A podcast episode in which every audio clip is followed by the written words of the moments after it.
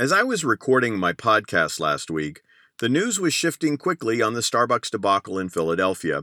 In fact, when I put the finishing touches on that post, Starbucks CEO Kevin Johnson had simply issued an apology and made a promise to do a thorough investigation into the situation.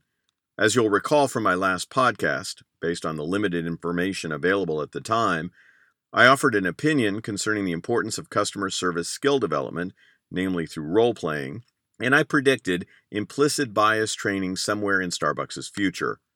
While I am far from perfect in my predictions, I was glad to see the company taking action in accord with that prediction for training on unconscious bias. What I failed to predict, but should have expected based on my past work with the brand, including books The Starbucks Experience and Leading the Starbucks Way, was Starbucks' swift and aggressive action to deploy training. One need only to have looked back to 2008 to have foreshadowed the events of this week. In fact, back in 2009, I wrote the following as an excerpt in a free downloadable ebook, which you can still find on my website on the Download tab, about Starbucks leadership principles.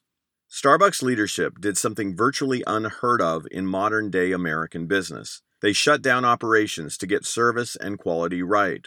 For those of you who live via the green and white Starbucks siren logo, fear not.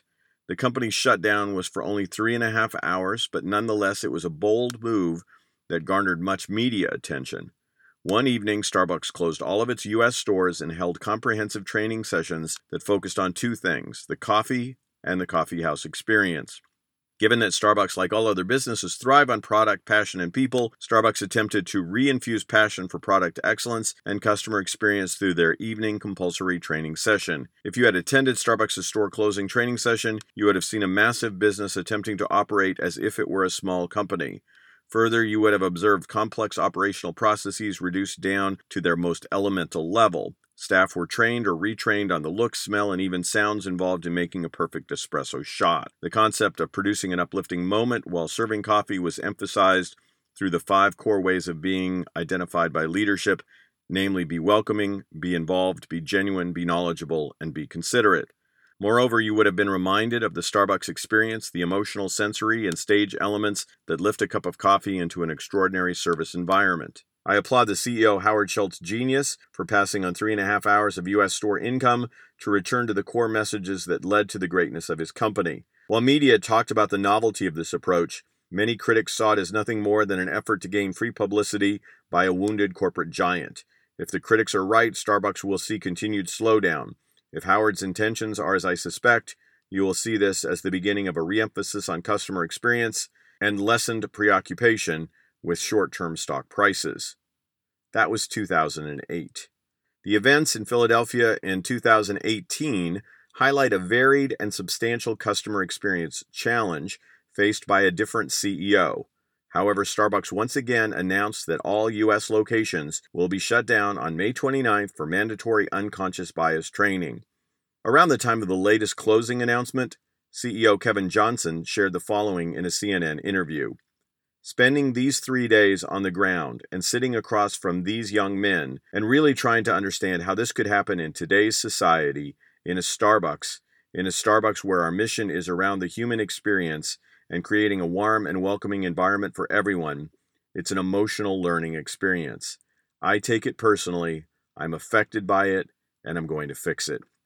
Whether you love or hate Starbucks, view the mandatory training as PR spin or a substantive step in a process of needed change, I challenge you to look first at your own business and pose questions I tendered a decade ago, which I believe to be as relevant as ever.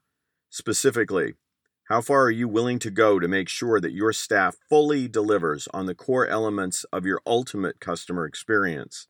Would you have had the courage of your convictions to shut down all income generating operations for a period of time to go back to the basics in your staff training? Before you get to that point, what could you be doing right now to engage staff in a mini reintroduction of business basics that may be inconsistently present in your workplace? 2008, 2018, 2028.